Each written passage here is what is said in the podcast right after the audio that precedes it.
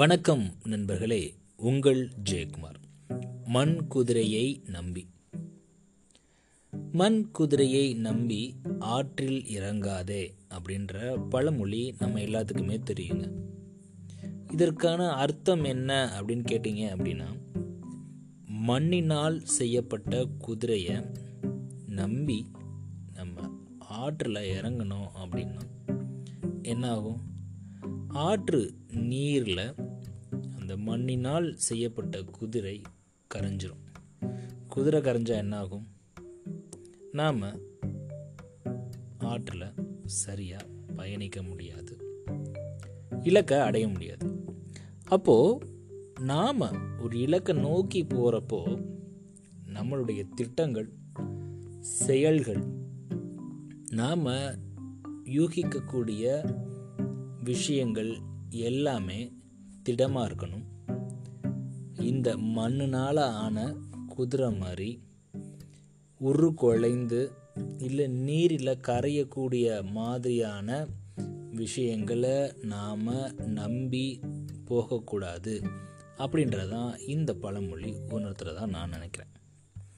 கொஞ்சம் உள்ளே போய் ஆராய்ந்து பார்த்தோம் அப்படின்னா இந்த பழமொழிக்கு இன்னொரு அர்த்தமும் கொடுக்குறாங்க.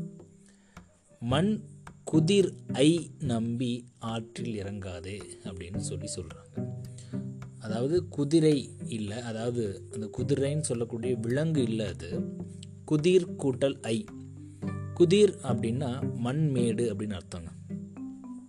மண்மேடு இருக்குது அப்படின்னு ஆற்றங்கரையில் காலை வச்சோம் அப்படின்னா பல நேரங்களில் அது புதைக்குழியாக கூட இருக்கிறதுக்கான வாய்ப்பு இருக்குது அதனால் மண்மேடு தானே அப்படின்னு நினச்சி காலை வைக்காத அப்படின்னு இன்னொரு பழமொழி நம்மளுக்கு எடுத்துரைக்குது.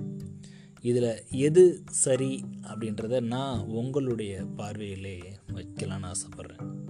ஒன்று மண்ணினால் செய்யப்பட்ட குதிரையை நம்பி எந்த ஒரு செயலையும் செய்யாத அப்படின்றது ஒரு பழமொழியும். மற்றொரு பழமொழி குதிர் அப்படின்றது மண்மேடு. ஆபத்து வெளியே தெரியாது. ஆனால் காலை வச்சதுக்கு அப்புறம் தான் தெரியும் அது ஆபத்து அப்படின்னு சொல்லிட்டு. அப்போது மண்ணினால் ஆன அந்த குதிர் மேடையில் காலை வைக்கிறப்போ கொஞ்சம் பார்த்து வை அதை வந்து நம்பாத அப்படின்னு சொல்கிற மாதிரியான இந்த இரண்டாவது பழமொழி அமைஞ்சிருக்கு. நன்றி நண்பர்களே மீண்டும் நாளை இன்னொரு பதிவில் உங்களை சந்திக்கிறேன். மண் குதிரையை நம்பி. மண் குதிர் ஐயை நம்பி.